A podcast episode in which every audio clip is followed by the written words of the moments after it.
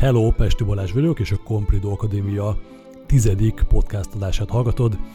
Korábban olvastam elég sokat a podcastról, hogy egyáltalán hogy kell elkezdeni, milyen platformon kell fel, feltölteni az epizódokat, milyen formában lehet editálni, és a többi, és a többi. Szerencsére neked ezzel nem kell foglalkozni, de miközben egy csomó-csomó információt szedtem össze a netről, azt olvastam, hogy a podcastok 95%-a a 13. adás előtt elhal, és hát nagyon őszinte leszek, a 9. adás után volt egy kis szünet, ez a szünet sajnos annak tudható be, hogy vannak még mindig olyan emberek, akik anélkül, hogy ide szólnának, vagy bármilyen épkézláb magyarázat, inkább mondom azt, hogy magyarázat nélkül egyszerűen csak nem jönnek el egy podcast felvételre. Ennek számtalan oka lehet, nem is nagyon érdekes az ok, inkább az, hogy még ennyire gyerekesen tud valaki viselkedni ebben a mai világban, felnőttként ráadásul, az engem egy kicsit őszintén meglep. De ugorjunk is ezen nagyon gyorsan túl, 2019-et írunk már, elképzelhető, hogy te is beleestél abba a hibába, hogy a, az új év, új én ö, ö, metódus, vagy új év, új én gondolatvilágot követted, és ezáltal egy újfajta, ö, hát eddig talán nem beteljesített álmodat, célodat tűztet ki erre az évre, hogy mostantól minden más lesz, új diéta, új edzés, terv, és a többi, és a többi, és a többi. Részben tök jó, de sajnos, mint hogy a podcastok 95%-a, ezek az újévi fogadalmak is február környékére teljes mértékben lelohadnak, és nagyon sok esetben is tűnnek.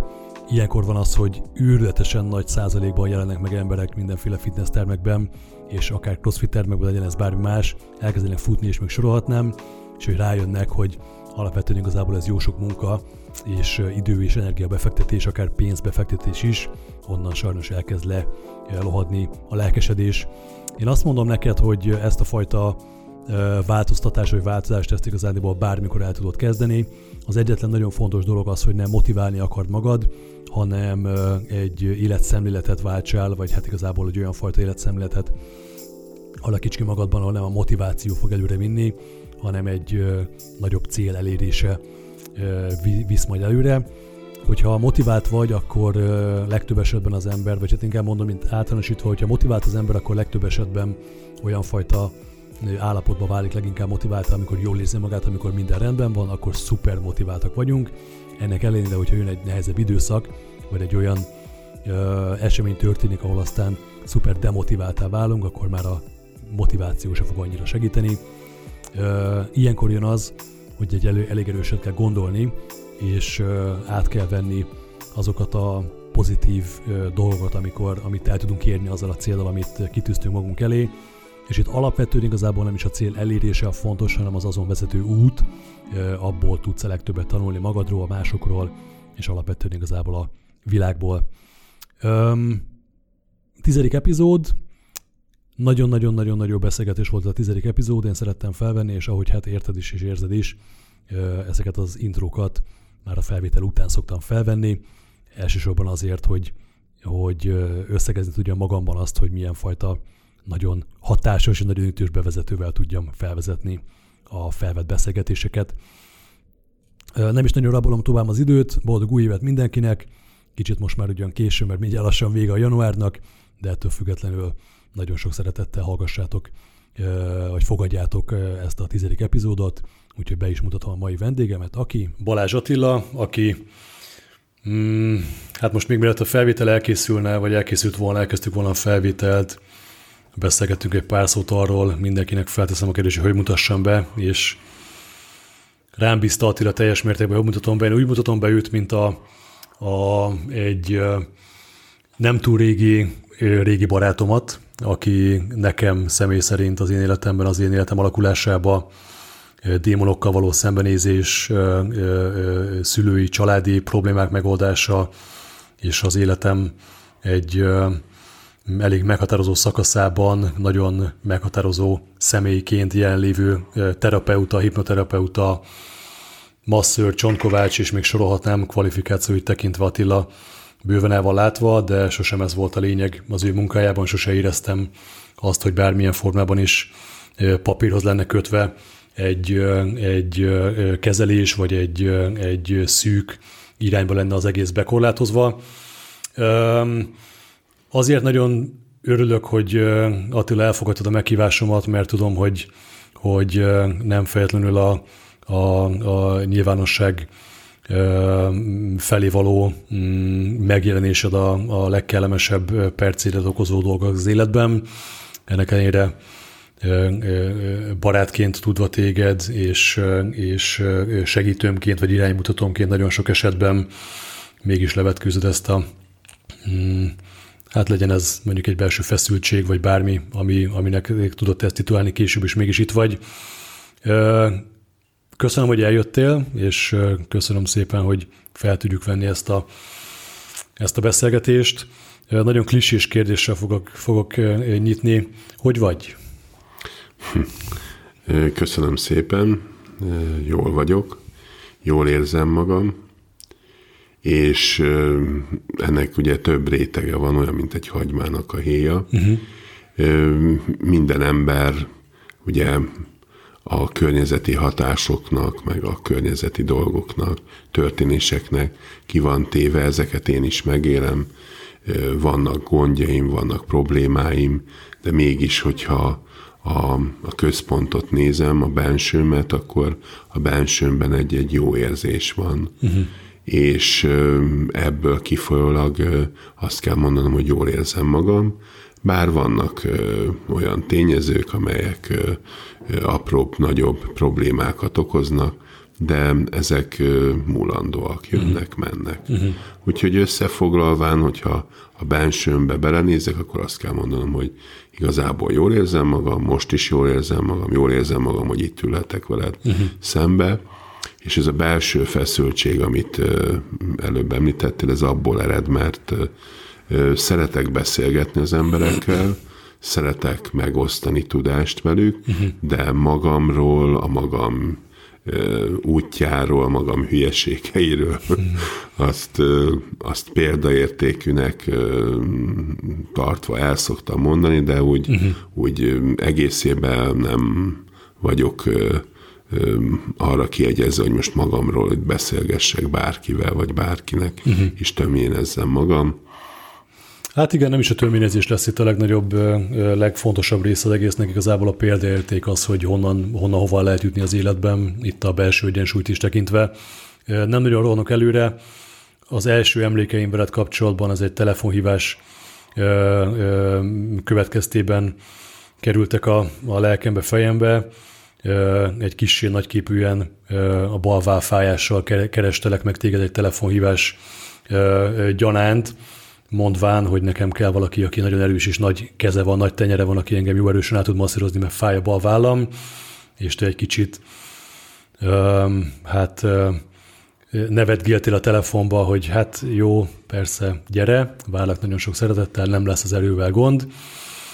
És mikor találkoztunk elsőnek, hát semmilyen formában sem vagy kistermetű és kicsi ember, mind akár a belsőret, mind akár a külsőret értve, és külsőre tekintve nagyon pozitív is értelemben, és lefeküdtem az ágyra, félmeztelenül, hatalmas nagy belső félelmekkel, akkor már te ezt bőven már a telefonból is úgy éreztem, hogy már átláttál a sziten, átláttál rajtam, és ez egy olyan fajta felismerés volt, az a fajta, hát fájdalom csokor is, amit a vállamban hagytál.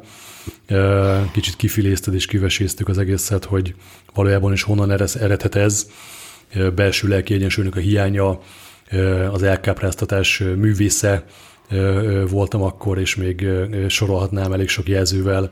Nagyon jól illettél, ami persze nekem kurva szarul esett, mert hogy ki vagy te, hogy megmondtad, hogy én nekem, vagy én bennem mi van, és, és mégis valahogy nevezzük ezt bárminek, sorsnak, az univerzum energiáinak, vagy bárminek, esetleg meg is rejkisztél engem, hogy térjek rá arra arra az ösvényre, ahol magammal találkozom elsősorban, és te ebben nagyon-nagyon-nagyon-nagyon nagy meghatározó, sőt a legmeghatározóbb szerepet játszottad az életemben, és játszod is a mai napig.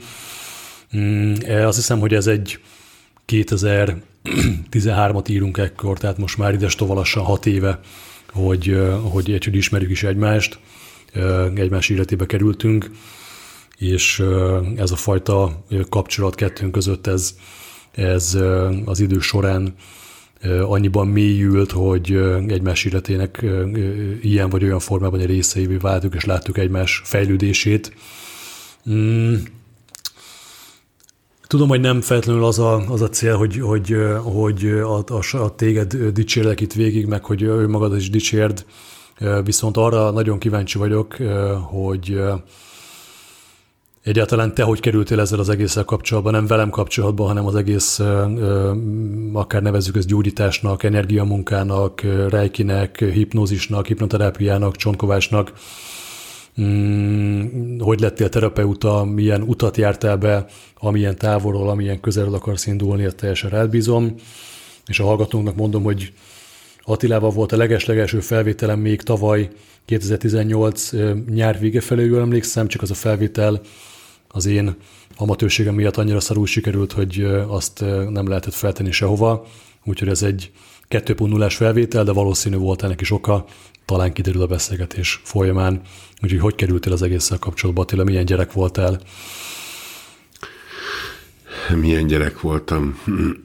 Hát ez egy nagyon jó kérdés. Én kiskoromban, ahogy a szüleim vagy a nagyszüleim leírtak, én egy ilyen magamnak való gyerek voltam. Uh-huh. Nem voltak igazából barátaim, nem nagyon kapcsolódtam a, a, ahhoz a korosztályhoz, akivel ö, jártam óvodába, iskolába.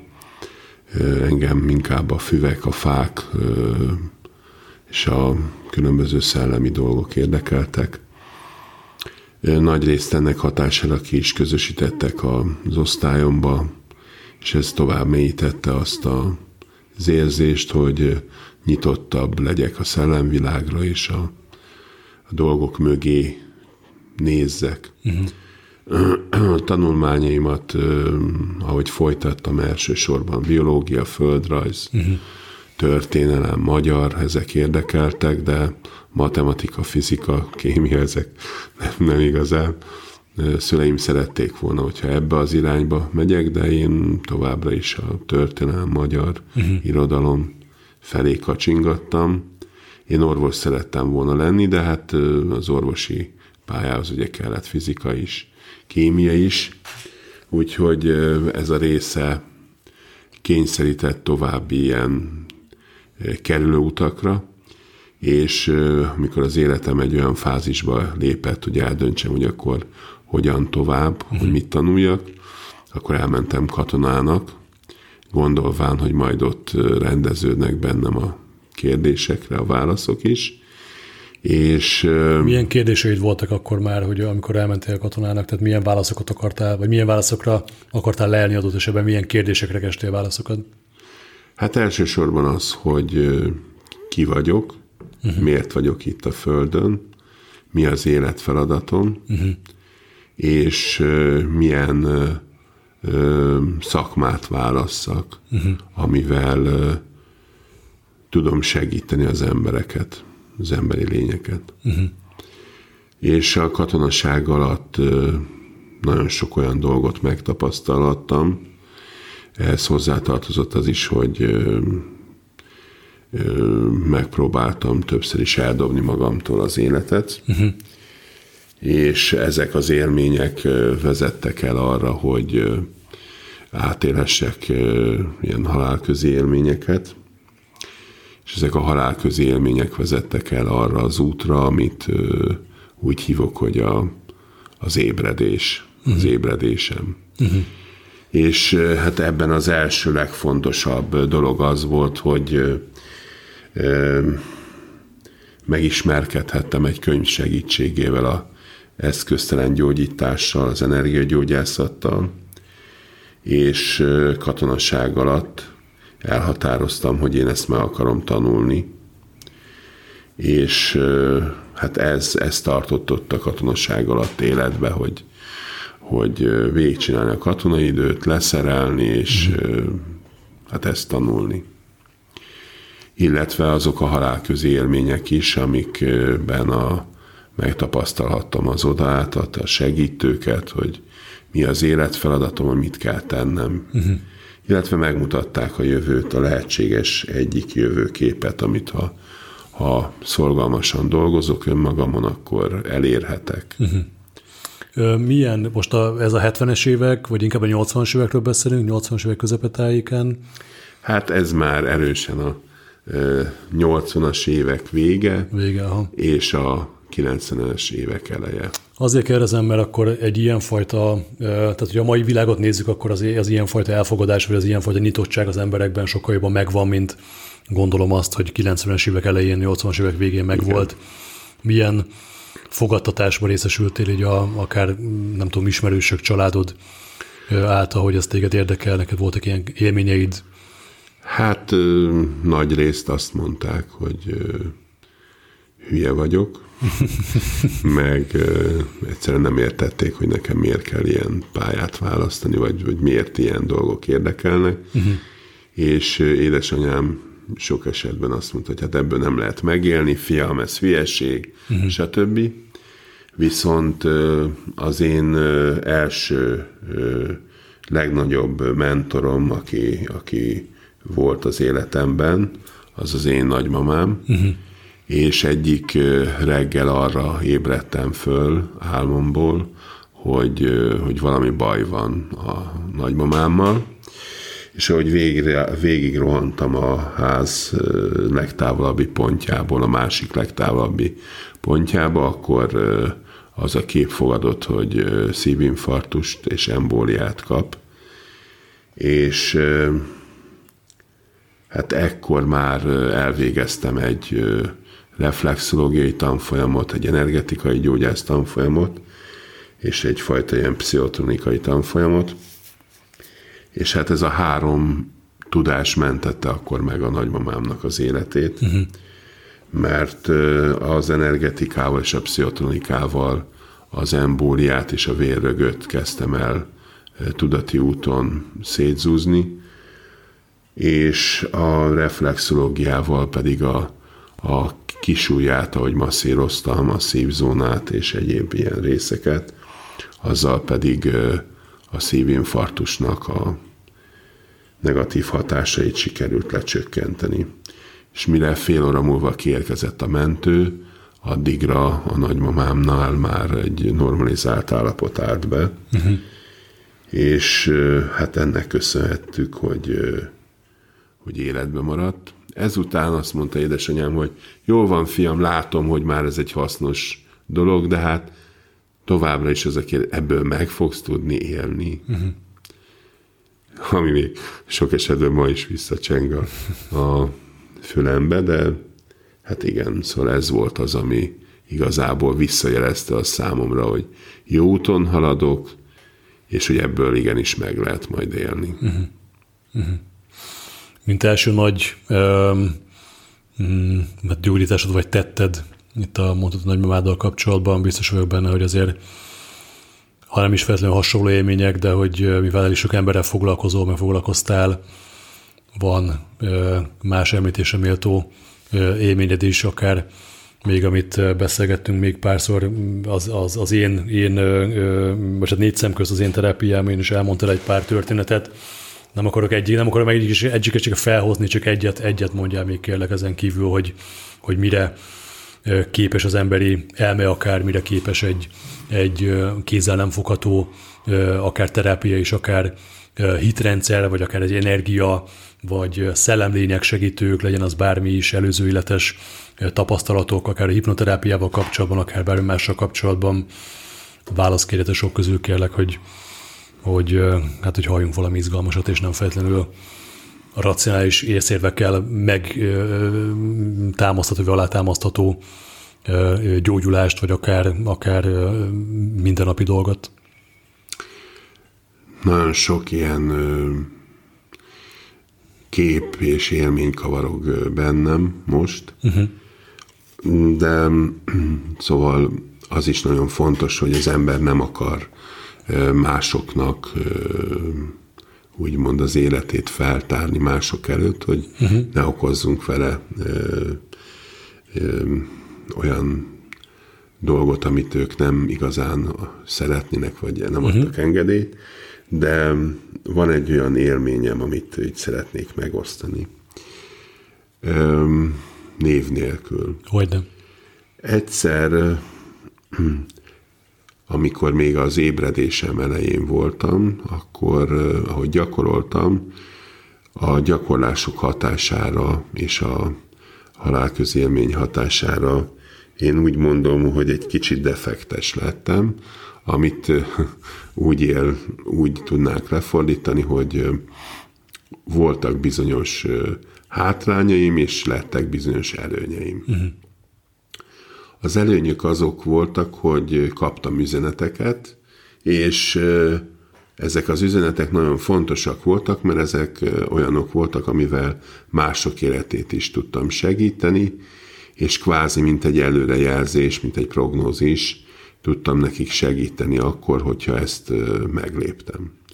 Volt a közelemben egy nagyon fiatal, csinos hölgy, aki többször utaztam vele együtt a vonaton, és egyszer csak megszólalt ez a segítő, vagy ez a hang a fejembe, hogy ezt és ezt el kéne neki mondani, hogy megúszza azt a problémát, elkerülje azt a problémát, és hogy ne lépjen le a, az ösvényről. Uh-huh.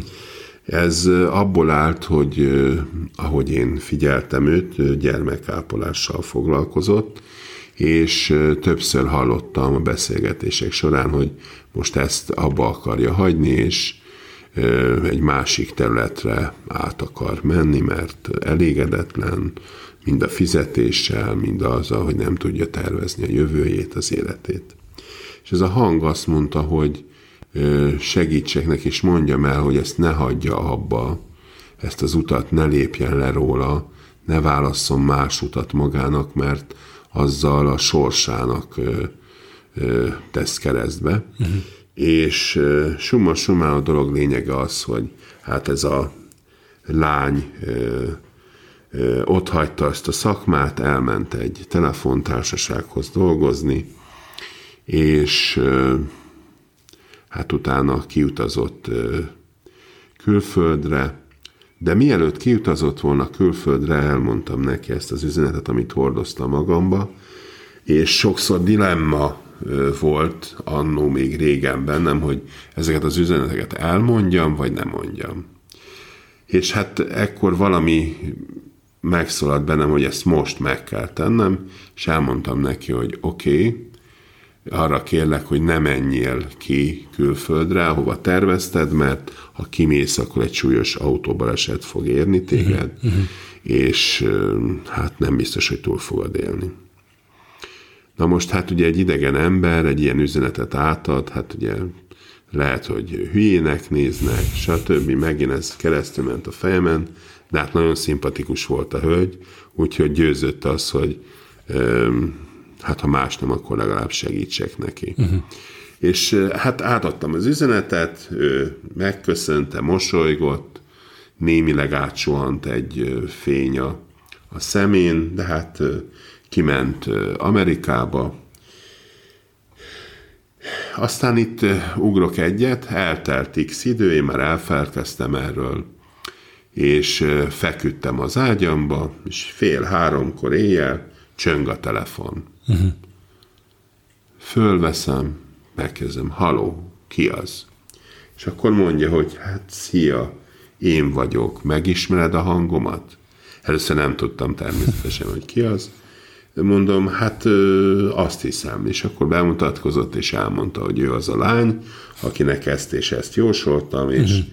Hát a mellette ülő emberek az autóban meghaltak, ő túlélte, de hát egy súlyos sérüléssel, úgyhogy hát sajnálja, hogy nem hallgatott rám.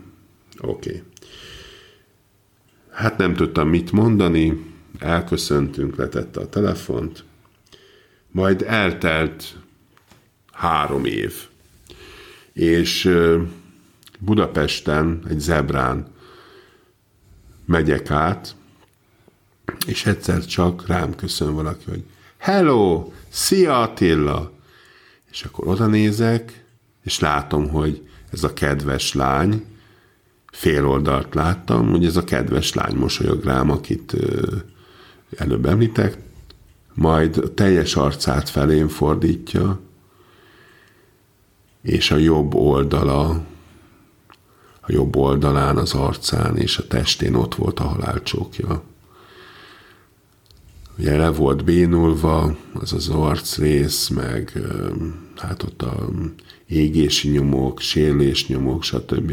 Össze volt forva, uh-huh. de ez egy örök életre ott maradt. És még annyit mondott, hogy hát visszamentem gyermekápolónak, és most tanulok, hogy gyermekorvos legyek. Uh-huh. És akkor egy újabb csodálatos érzés hatott át, hogy, hogy megértette az üzenetet, bár nem lépett mellette, hogy, hogy ezt ne kelljen átélnie, uh-huh. de hogy jó irányba halad, és hogy, hogy, hogy igen, hogy egy, egy ilyen fény, fényt láttam, és egy nagyon jó érzés gyúlt a szívembe. Uh-huh. És akkor megfogadtam, hogy nem érdekel, többet nem érdekel, ha hülyének néznek, nem érdekel, ha értetlenek lesznek az emberek, de szolgálni fogok, segíteni, uh-huh. és törekedni arra, hogy ha lehet, akkor még korábban ébredjenek fel az emberek, hogy ne kelljen esetleg átélniük egy, egy sokkal súlyosabb ébresztőt. Uh-huh. Úgyhogy hát végül is ez volt a mottom, és ez a mottom azóta is, hogy, hogy segítsek, segíteni az embereknek. Uh-huh. Nagyon érdekes, hogy párhuzamot lehet azért itt bőven vonni a között, hogy nagyon sokak nem hallgatnak a jelekre, elvesztik a belső kommunikációjukat, vagy a saját magukkal való kommunikációjukat, felemészti őket ez a,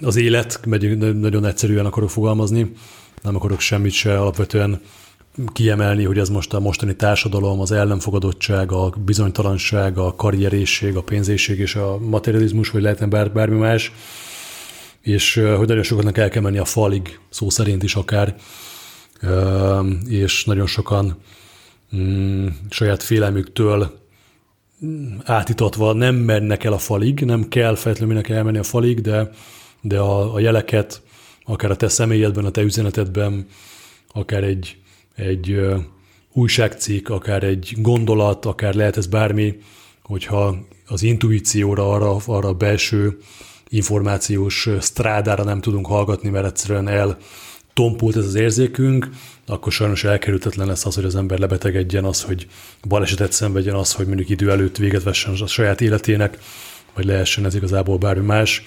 Épp a minap dolgoztam egy, egy, egy úriemberrel, akivel ketté szedtük azt, hogy mit jelent maga az intuíció, a belső hangra való hallgatás, és mit jelent az, hogy a reklámok őt tudván, ő erről tud, csak hogy megvezetik arra, hogy éppen vásároljon A vagy B dolgot, és azt mondja, hogy nem bízik az intuíciójában, mert ez már sokszor cserben hagyta, és ez a fajta nem bízás, ezt, ezt szépen sikerült kikristályosítani, hogy ez igazából az a fajta nem bízás, az nem az intuícióban van nem bízás, hanem saját magában sem bízik már nagyon az ember legtöbb esetben. Úgyhogy amit tettél, az egy, az egy hatalmas nagy felelősségvállalás volt, és hatalmas nagy felelősséget válasz azóta is, saját magad miatt elsősorban, de értelemszerűen mások életét ilyen olyan irányba előre terelgeted. Ennek voltam én is elég erősen része, és vagyok még a mai napig is része részese.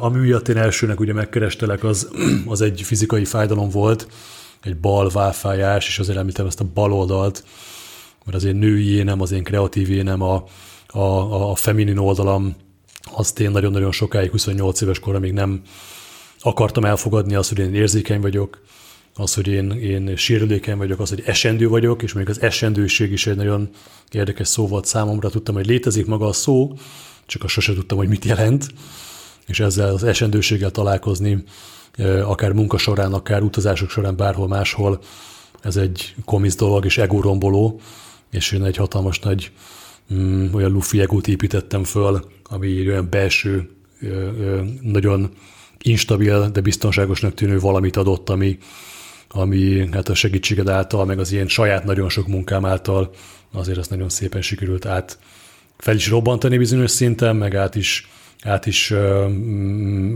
konvertálni sok energiát másfelé, ahol a figyelmem eddig nem nagyon volt meg. Mi az, amivel leginkább találkozom? Most akkor általánosítsuk egy picit. Az emberekkel való munka során, és most itt leginkább nem a fizikai oldalra értem, és derékfájás, vagy ilyen fájás, vagy olyan fájás, hanem, a, hanem hogy milyen problémával keresnek meg téged a, a, a, a, az emberek, legyen az akár olyan távoli is, hogy minden szar az életemben segíts, vagy nem tudom, nem tudom eldönteni, hogy elutazik a külföldre, vagy éppen nem, akár ilyen bagatel dolog is lehet, de hát, hogy látjuk, egy ilyen utazás, egy ilyen döntés azért életet, életeket, élet sorsokat tud ö, ö, elég erősen befolyásolni hosszú távon. Tehát mik azok, amikkel leginkább találkozol? Hát szertágazó, de én inkább most már úgy fogalmaznék, hogy egy olyan jellegű problémacsokorral, uh-huh. ami arról szól, hogy nem találja a helyét az életben, uh-huh. nem találja azt a dolgot, amivel foglalkoznia kell, ami boldogá tudja tenni. Uh-huh. És sok esetben um, ezek úgy zajlanak, hogy elveszítettem a kulcsomómat, és azt hallottam, hogy hipnózisbe ezt meg lehet találni. Eljön, elkezdünk foglalkozni a hipnózissal, a kulcsomóval, aztán kikötünk valahol egészen máshol, uh-huh. problémáinál, azoknál a dolgoknál, amiket a szőnyeg alá söpört. Uh-huh. És hipnózisnál, hipnoterápiánál van egy alapszabály, hogy ugye azzal dolgozunk, ami felmerül. Uh-huh. És nagyon sok esetben pont abban a pillanatban, amikor ellazul, azok a dolgok jönnek felszínre, amikkel nem akar foglalkozni. Aha, igen. A gyerekkori problémáival, azzal, hogy úgy érzi, hogy kiégett, úgy érzi, hogy megújulna, uh-huh. új munkát keresne, új hivatás, de hát ez úgymond bátortalan, uh-huh. vagy valamilyen dolog hiányzik belőle. Aztán van egy másik csokor, ahol ugye erőszak áldozata lett, gyerekkori erőszak, uh-huh. családbeni erőszak, elnyomás, elnyomatottság. És nagyon érdekes, hogy egyre több emberrel találkozok, aki egy olyan elnyomásnak az áldozata, amit a szülők jó indulatból tesznek, vagyis uh-huh. azt hiszik, hogy jó indulatból, Hogyne. egy ilyen burokba tartottság, uh-huh. hogy soha nem engedték meg neki, hogy ő hozzon döntéseket, uh-huh. hogy nem ösztönözték arra, hogy akár kudarcot is valhat, uh-huh. hibázhat is, ebből viszont ő épülni fog. Uh-huh. És hát nagyon sok emberrel, amikor találkozok, hogy 35-40-50 éves korában jön arra rá, hogy hát ő igazából soha nem volt egyedül, uh-huh. hogy nem tudta megtanulni azt, hogy mi az, hogy ő hozza meg a döntést, uh-huh. hogy ő álljon ki valamiért önállóan, Hát most legfőképpen ilyen típusú dolgokkal uh-huh, foglalkozok, uh-huh. emberekkel, és ilyen csoportokkal is, hogy csoportosan segítünk lebontani ezt a mázat, ezt a burkot, uh-huh. és egymásnak, ahogy segítik ezeket a téglákat lebontani, falakat lebontani, nagyon izgalmas, ahogy egymásnak tükröt tartunk, és egymástól tudunk tanulni. Uh-huh. Úgyhogy most kifejezetten ilyen típusú dolgokkal találkozok, és van még egy kisebb szegmens, ahogy céloztál rá, igen, az a szegmens, ami a szellemvilággal kapcsolatos, uh-huh. ugyanis nagyon sok olyan ö, ö, emberrel találkozok, aki ugyanúgy, mint annó én, nem tudja megbeszélni a környezetével azt, amit ő lát. Uh-huh. Hogy látja a szellemvilágot, látja a hozzátartozóit, uh-huh. a különböző szellem lényeket, és hát nem akar róla beszélni, mert nem akarja, hogy bolondnak bélyegezzék, stb. stb. Uh-huh. És ebben is nagyon sokat tudunk segíteni, és megtaláljuk azt a biztos pontot, hogy megértse, hogy mi a dolga ezekkel a képességeivel, uh-huh. új képességeivel, és mi a helyzet azzal, hogy ezek a szellemlények mindig itt vannak körülöttünk, mi a dolgunk velük, és hát, hogy ők mit szeretnének üzenni nekünk. Uh-huh. Tehát, mert vice versa, mert nagyon sok esetben mi segítünk nekik, Aha. de ők is segítenek nekünk. Akkor végül is ilyenkor rendet raktok az ember fejébe, hogy ezzel, ezzel egyáltalán tudjon valamit kezdeni, hogy ne gondolja magát teljes mértékben őrültnek, vagy vagy hülyének, hiszen hogyha bárkihez hozzászól egy ilyen témával, akkor nagyon sokszor én is találkoztam ilyen, bárki másnak keresztbe áll a szeme, és elfordul kicsit kacagva, hogy jól van, ez inkább csak egy jó nagy hülyeség, mint hogy ebben mögött bármi is lenne. Igen, abszolút. Uh-huh. És az a jó, hogy hát ugye minden nap szinte más-más típusú emberrel dolgozok. Uh-huh.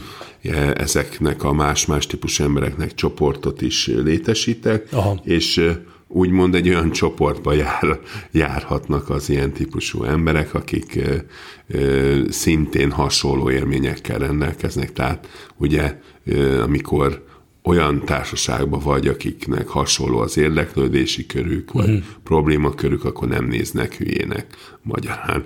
Hát azért az egyáltalán nem mindegy, mert hogyha, hogyha ugyanolyan energiákat vonzatok, vagy ugyanolyan energiákkal, vagy rezgésszámmal mozogsz valakivel, vagy létezel valakivel, mint amilyen alapvetően te is vagy, akkor aztán igazán felszíre jön az, hogy, hogy, hogy nem vagyunk teljes mértében őrültek, vagy hülyék ezekkel kapcsolatban. Hogyha, hogyha a szellemvilágról, vagy szellemlényekről beszélünk, akkor, akkor mi az, amivel leginkább találkozik egy, tegyük föl mondjuk egy átlagos ember, aki, aki Mm, vagy hát akkor tudom, ha nem átlagosról beszélünk, tehát hogy valamiféle, kérdezem inkább máshogy, bocsánat, ez vele született adottság, ez egy fejleszthető képesség, vagy, vagy valaki föl kell egyik napra a másikra, vagy balesetet kell az, nem kell, de hogy szenved, és akkor utána lesz mondjuk, nem tudom, ezeket az embereket lehet látóknak hívni, vagy ők, ők a látók maguk, vagy ők a szellemlényekkel kommunikálók, vagy nem akarok feltétlenül pecsitet nyomni rájuk, hogy megnevezni, vagy, vagy kategorizálni, de mégis valahogy kézzelfoghatóbbá válik így ez, ez, ez az egész ezzel. Hát ahogy fogalmaztál, ez tökéletes. Uh-huh. Ugyanis három csoportba sorolnám én is, legkönnyebben mondjuk három csoportba sorolhatjuk uh-huh. az embereket. Vannak, akik vele születnek. Igen. Ezeknek az embereknek általában csak annyit szoktam segíteni, hogy bízzanak abban, amit ők éreznek. Aha és hogy vállalják fel a megfelelő helyen és a megfelelő környezetben azt, amit ők tudnak. Uh-huh. Tehát az ő tudásukat én nem akarom befolyásolni, uh-huh. mert mindig egyedi technikákkal rendelkeznek, uh-huh. és inkább csak szorgalmazom, hogy ezt használják bátran a lények javára. Uh-huh. Aztán van az a másik csoport, akit mondtál, akik ezt tanulják, ugyanis ezt lehet tanulni, uh-huh. lehet mesterségesen fejleszteni ezt a képességet, kifejleszteni, uh-huh. és ennek a segítségével nagyon komoly tanulásokon megyünk keresztül, és uh-huh. magunk is fejlődünk. Uh-huh. És van az, aki hát éli az életét, egyik napra a másikra hirtelen lesz egy balesete, uh-huh. amit úgy tudnák inkább fogalmazni, hogy olyan, mint amikor sors arról a vágányról átteszi egy másik vágányra, Aha. mondván, hogy hát figyelj, elpocsékol, Van. másra kéne Aha. fordítanom, uh-huh, uh-huh. és ekkor jön az, hogy egy baleset után jön egy ébredés, uh-huh. egy váltás, és akkor elkezd látni, stb. Uh-huh. És általában az első sorban olyan embereket, olyan szemlényeket látunk, uh-huh. első nekifutás, akik kell kapcsolatban valami dolgunk van. Lehet uh-huh. ez egy apa, mostoapa, mostoanya, anya, uh-huh. rokon, barát, stb., akivel valamilyen olyan kapcsolatunk van, hogy egy adósságunk van, Aha. vagy a szellemlény szeretne valamit nekünk tanítani, uh-huh. vagy segítséget kér. De hát ezek sem véletlenek, hanem uh-huh. sorszerűek, és ezeknek az ébredéseknek a segítségével egy teljesen új irányba tud elmenni a, az életünk. Az élet, aha. Ami, ami viszont már nem egy elmenetel, hanem helyretétel, uh-huh. tehát helyre tesznek minket a segítők, a szellemvilág, uh-huh. és onnantól kezdődik egy, egy csodálatos utazás, uh-huh. mert ebben az utazásban, amikor a helyünkre kerülünk, bocsánat, tehát amikor az isteni rend szerint éljük az életünket, uh-huh.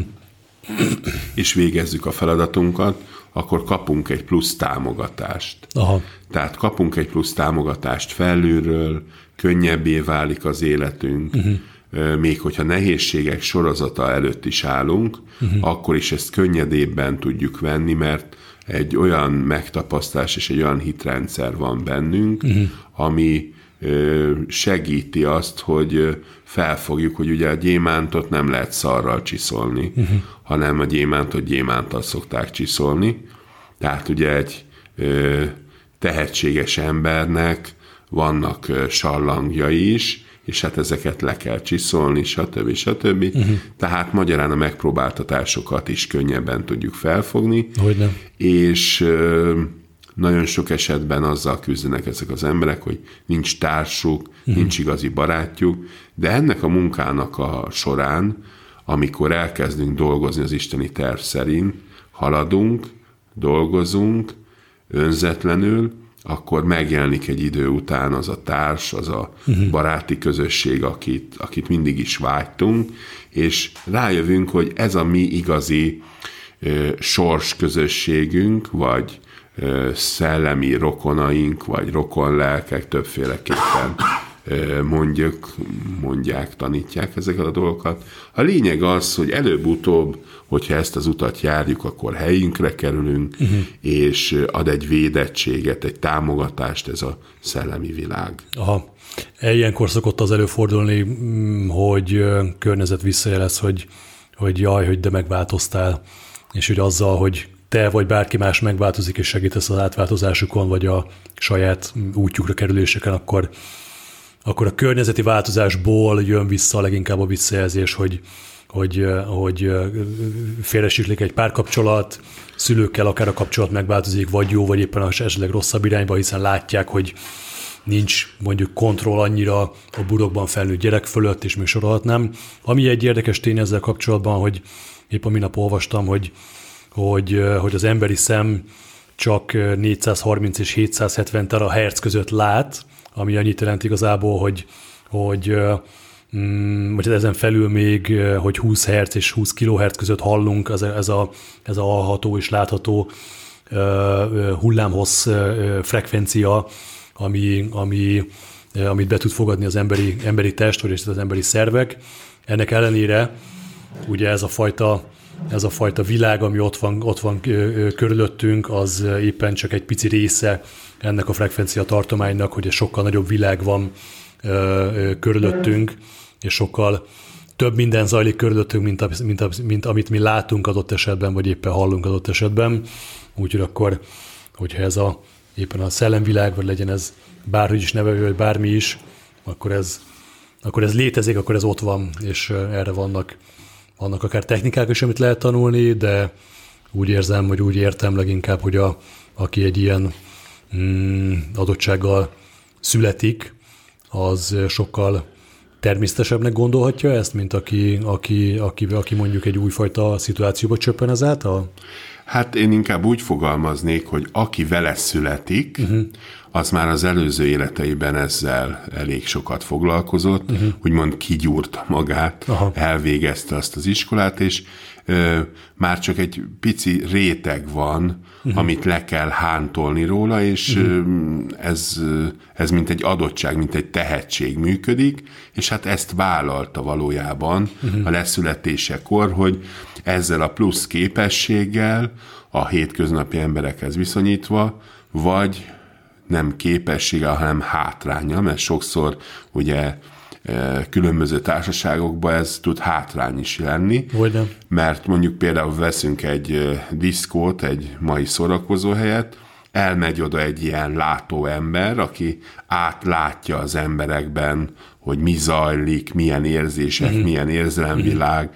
milyen szellemi lényekkel van kapcsolatban, és ahogy ott a szórakozó helyen jelen van egy ilyen ember, hát nem feltétlenül fogja jól érezni magát, hanem csak azt látja, hogy ezt a sok szomorúságot, meg fájdalmat, amiket cipelnek az emberek, Aha. és amit ott adnak ki. Uh-huh. Tehát itt ilyen közegben, ahol ezzel kell találkoznod, az nem feltétlenül lesz ajándék ez a képesség, hanem inkább Aha. egy teher. De hogy akkor ezzel tudni kell mit kezdeni. Igen, Aha. tudni kell mit kezdeni, és tudni kell, hogy ö, én ezt úgy szoktam hívni, hogy én szeretnék úgymond egy kicsit rosszalkodni, vagy, vagy normális lenni, és akkor ilyenkor ezt kérem, hogy ez ne is működjön csak akkor, hogyha gyógyítok, vagy, uh-huh. vagy segítek másoknak, mert állandóan látni azt, hogy ki mit cipel, uh-huh az sokszor nagyon megrendítő tud lenni. Ezzel én is értek, sőt, teljes mértékben értek. Ami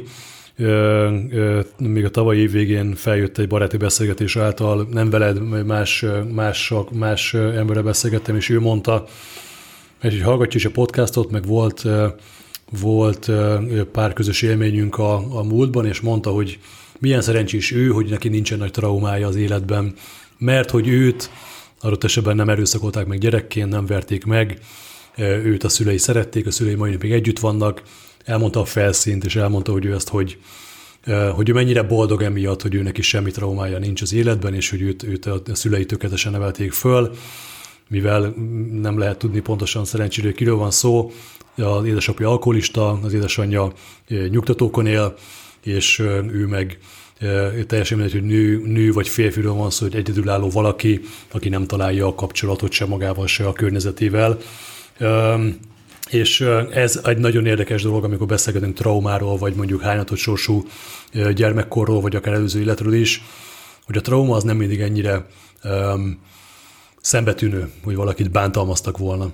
Hogy akár ez a burok, burokban való felnövekedés is, vagy felnövés, amit mondtál te is, hogy ez is egy, egy, egy trauma, traumát okozó és egy normális emberi, vagy normálishoz közelítő emberi egyéniség, vagy egy egyén fejlődésnek a, a, a gátja lehet, szellemi fejlődésnek, érzelmi fejlődésnek a gátja lehet, és ezen felül ott vannak még a majom szeretet, amikor túl szeretnek valakit, akár a túlféltés is ide tartozik, ott van az, hogy a szülők megtesznek mindent a gyerekért láthatólag, de mégis egymás utálatával vannak elfoglalva például, akkor ott van még egy csomó más, amire, amire rá lehet húzni azt, hogy, hogy a nem nagy trauma, és hát van ez az alapmondás, azzal még nagyon rég találkoztam, hogy mindenki azt kapja az élettől, legyen az a jó vagy a rossz, amivel meg tud birkózni.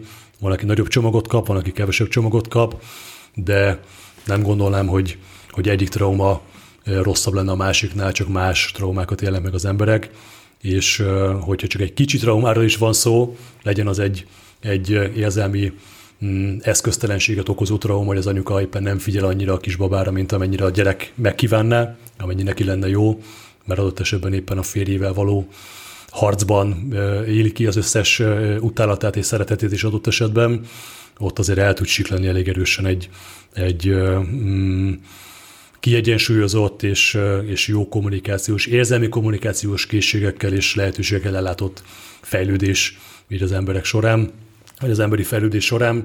Úgyhogy ez az, ami, ami még egy érdekes része, hogy, hogy megvezetve látok nagyon sok embert, hogy ha őt nem verték gyerekként, akkor ő trauma nélkül nőtt föl például, és ezek a traumákat, amiket én is adott esetben átéltem, sőt, amiket átéltem, ha más szemüvegen keresztül nézzük, most te is adsz eszközt az embereknek, most ez a szellemlényekről volt szó elsősorban, legyen ez a hipnoterápia, legyen ez energiamunka, legyen ez bármi más, legyen ez akár mondjuk adott esetben egy, egy beszűkült jobb csípőnek a kimozgatása és helyreakása. A tudatosság és a tudatosítás a munkában egy nagy felelősség, viszont az eddigi tapasztalatom során úgy éreztem, hogy ez az, ami a legtöbb biztonságot tudja adni az embereknek hosszú távon, hogyha az eszközt nem a megoldást adod, és ezt beszéltük is, sőt mondtad is még az elején, hogy mindenki, vagy azzal dolgozunk hipnoterápiában, ami feljön, és hogy alapvetően mindenkiben benne van a megoldás, de hogy a saját fejünkből ezt nem nagyon tudjuk kihozni, és azért nincs egy jó terápia, minden terápia jó valakinek, de nem mindenkinek ugye egy terápia. Ezt, ezt, ezt, ezt én nagyon szeretem így mondani, én nagyon elfogult vagyok értelemszerűen a hipnoterápiával kapcsolatban, nekem az segített a legtöbbet, de nyitottnak maradni más dolgokkal szemben, az már egy magasabb szintje az önismeretnek, meg az ön megértésnek is nagyon-nagyon sok esetben. Mondtad, hogy csoportokkal dolgozol most elsősorban? Tehát, hogy csoportos Igen. terápiák vannak. Igen, most újra elkezdtem ezeket a csoportos foglalkozásokat, uh-huh. mert azt látom, hogy, és azt érzem, hogy a csoport dinamikája az nagyon sokat tud adni. Uh-huh. És vannak olyan típusú emberek, akik szeretnek háttérbe húzódva másokon uh-huh. Tanulva, másokat figyelve Aha. felhasználni uh-huh. különböző élményeket, és azt magukra utána levetíteni, vagy magukba foglalni. Aha. És nagyon sok olyan dolog van, például az elmúlt héten is, amikor egy ilyen kranioszakrális csoportot tartottam, amikor az egyik hölgy azt mondja, így feleszmű, hogy Úristen, most jöttem rá. Mondom, mire? Hát arra, hogy én, hogy én miért úgy viselkedek a párkapcsolatokba. Hogy ahogy itt elemeztük ki az XY-t, rájöttem arra, hogy hát én ugyanilyen vagyok, nekem ugyanígy szükségem van a szabadságra, ugyanígy csak egy-két alkalommal akarok találkozni valakivel, szeretek magányos lenni, szeretek olvasni, uh-huh. sétálni, Szóval én időre van szükség, és erre most jöttem rá, és etc. etc.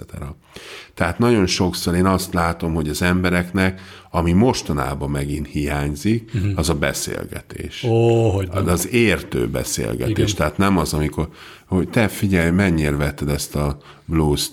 Hát 15 ezerért. Ó, hülye vagy, hát ott a másik helyen, a másik plázában 20 ér megkapod. Uh-huh.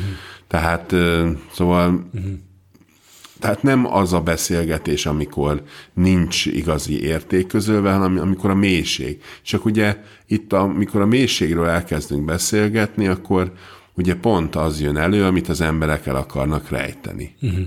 A hibákat, a szenvedést, azt, hogy miért vagy ö, kevesebb a másiknál esetlenként, uh-huh. vagy esetleg. Uh-huh. Tehát pont azokat a gyenge pontokat, amiket nem ildomos és nem szép kirakni, azt egy ilyen csoportos beszélgetésnél, csoportos feladatoknál pont ez az, amire kihelyezzük a hangsúlyt, uh-huh. és itt, ahogy megoldják, itt, ahogy ráismernek arra, hogy jé, hát nem csak én vagyok ilyen, jé, hát másnak is van ilyen problémája, jé, ah. ő így oldotta meg ezt a problémát. Uh-huh. Tehát egymásnak segítenek, uh-huh. egymásnak mutatnak módszert, és egy összetartozást, és azt veszi el, azt veszejti el az ember itt ebben az állapotban, hogy ő, ő más, mint a többi, uh-huh. ő negatív értelemben egy különleges személy, akit uh-huh. ne, aki nem lehet segíteni, aki reménytelen, aki, uh-huh. aki, aki, aki, stb. stb. Uh-huh.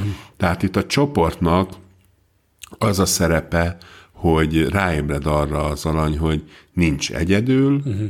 van kiút, lehet dolgozni önmagunkon, és kell dolgozni önmagunkon, és ennek eredménye van. Uh-huh. Kézzel fogható, felmutatható és érezhető eredményei. Uh-huh. Úgyhogy a csoportos foglalkozások inkább ilyen jellegűek. Aha. Természetesen itt is vannak olyanok, akik csak eljárnak, uh-huh. és azt mondják, hogy hát én csak szeretnék járni, de, de foglalkozni magammal, dolgozni magamon, azt uh-huh. nem. Uh-huh hát előbb-utóbb ezek az emberek is beállnak és dolgoznak önmagukon, uh-huh. mert látják a többieken a haladást. Aha. És hát ez egy nagyon fantasztikus munka megint csak, amiben nagy kihívások vannak, és nagy sikerélmények, tapasztalatok, úgyhogy én ezt szeretem legjobban uh-huh. csinálni. Vagy egyénileg, vagy csoportosan, Hogy de amikor beszélgetünk és dolgozunk uh-huh. magunkon, akkor önmagunkon is. Hát a, na is pont ez az, hogy, hogy nagyon sokszor egy-egy ember, aki megkeres minket, vagy megkeres egy, egy szakembert, úgy érzi, hogy saját maga lépett be a küszöböm, és azokkal a problémákkal találkozik, találkozom én is, amelyiket észreveszem, azt, azt magam tudom venni, amelyiket még nem veszem észre, az később fog beugrani, vagy később esik be a helyére a puzzle darabka, viszont elég sokszor visszatérő dolgokat tapasztalok, tapasztalok én is, olvasok a jelekből, olvasok a sorok között,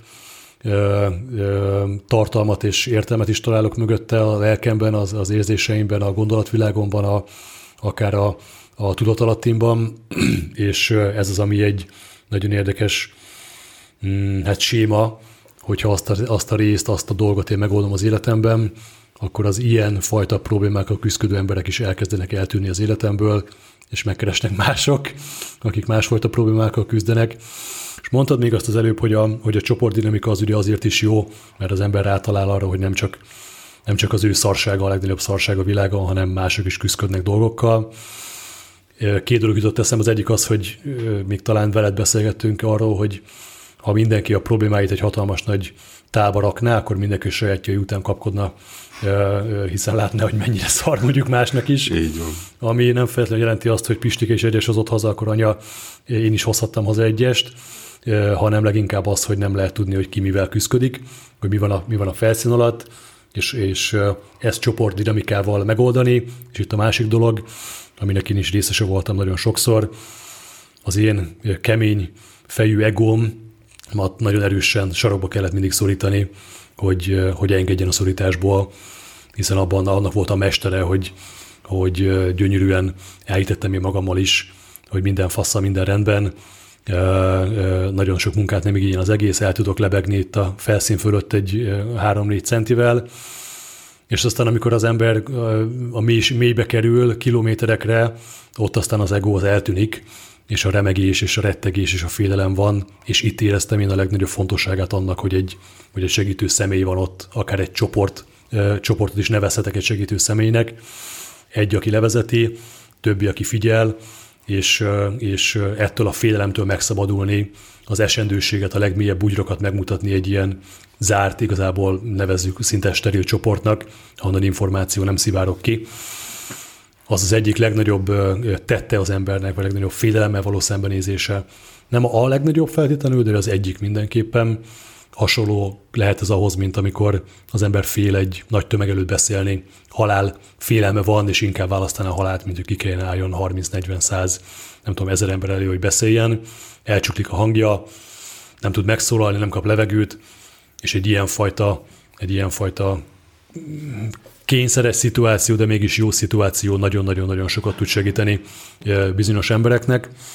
Úgyhogy a csoportdinamika az mindenképpen egy, egy erős és, és nagyon sok helyen kiaknázatlan út egy-egy terápiában. A, a, amit, amit még így zárásként szeretnék igazából tőled kérni, hogy a legelső felvételre tudok csak visszagondolni, és hát ugyanazokra a szavakkal értelmszerűen nem fogod tudni visszaadni azt a gondolatmenetet, amit az isteni ö, ö, ö, gondviselésről mondtál, a, a, az életfeladatokról, az önmagunkba való vetett hit, a, a, a, az intuíciók, a, a, a saját magunkkal belső kommunikációnak a megteremtésével kapcsolatban, viszont az bennem mély nyomot hagyott, és mm, nagyjából a mostani addigi, addig is felszedett tudásod alapján, ami azóta idő eltelt, lehet, hogy máshogy látod már azóta a világot, mert azért egy-egy nap, vagy egy-egy milyen másodperc is tud változtatni az embernek a világhoz való hozzáállásán. Mm, legjobb mostani tudásod szerint egy, egy útravalót, egy, egy, egy, egy batyút, egy, egy csokor mm, virágot, amiben vannak szúrós rózsák is, hagyjunk itt a hallgatóknak, pontosabban hagyjál itt a hallgatóknak kérlek egy, egy nem jó kívánságot, és nem is, nem is az élet tapasztal, nem is az élet igazságát akarom feltétlenül belőled ki rángatni, mert mindenkinek saját élet igazsága van, de egy általános ö, útravalót azoknak, akik küzdködnek, akik még talán nem ismerték fel azt, hogy, az, hogy problémáik vannak, és ezzel foglalkozni kell, vagy akár egy olyan valakinek is, aki már előre haladott a saját önismeretében, előre haladott abban, hogy egy jobb utat jár, egy másik utat jár, mi az, amit, amit érdemesnek tartasz megemlíteni?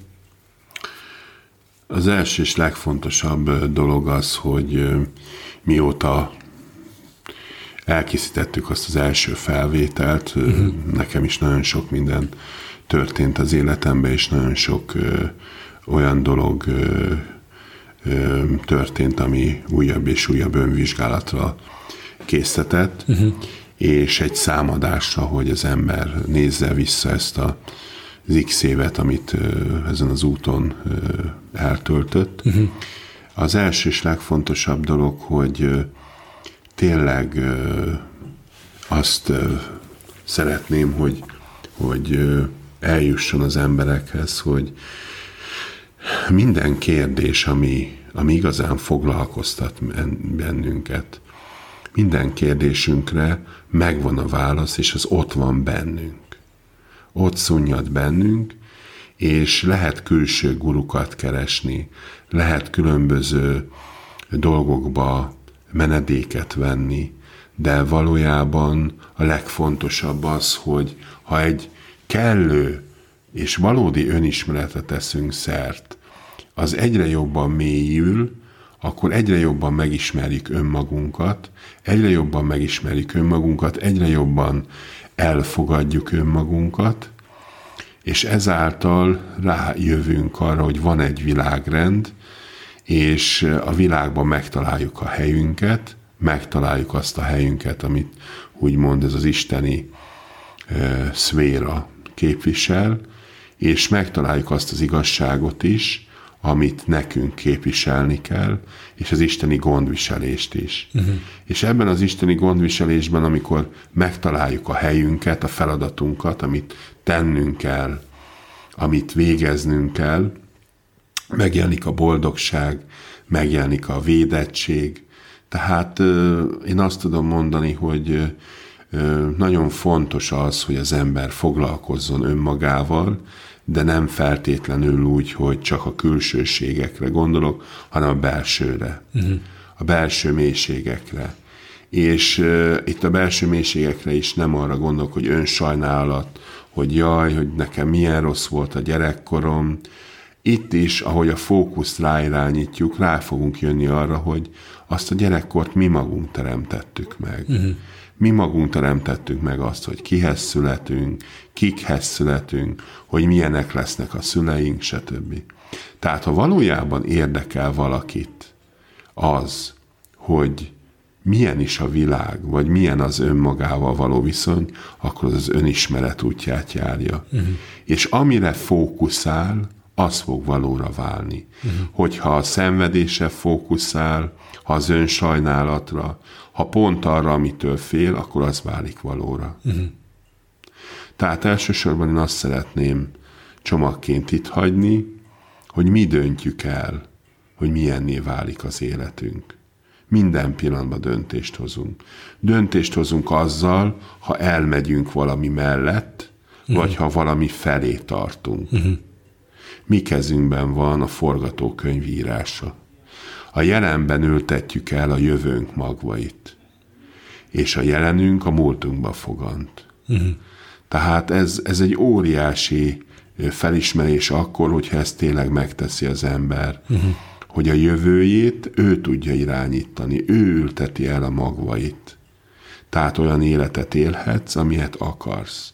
Van természetesen egy jóvátételi időszak, egy gyomlálási időszak, egy ültetési időszak. Hogy nem.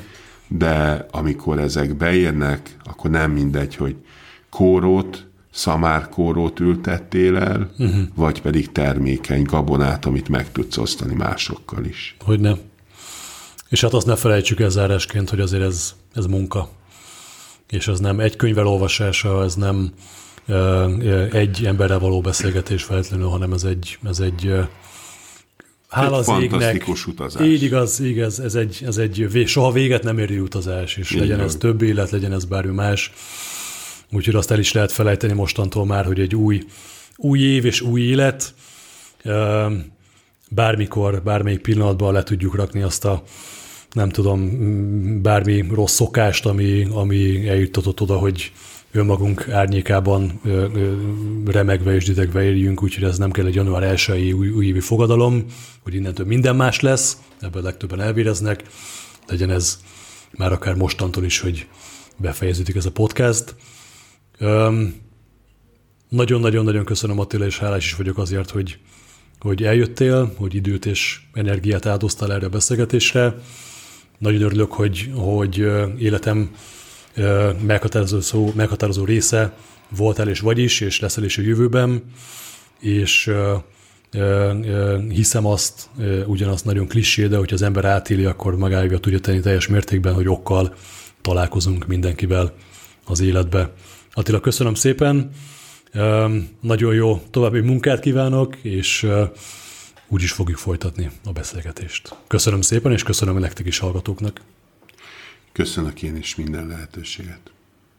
Sziasztok!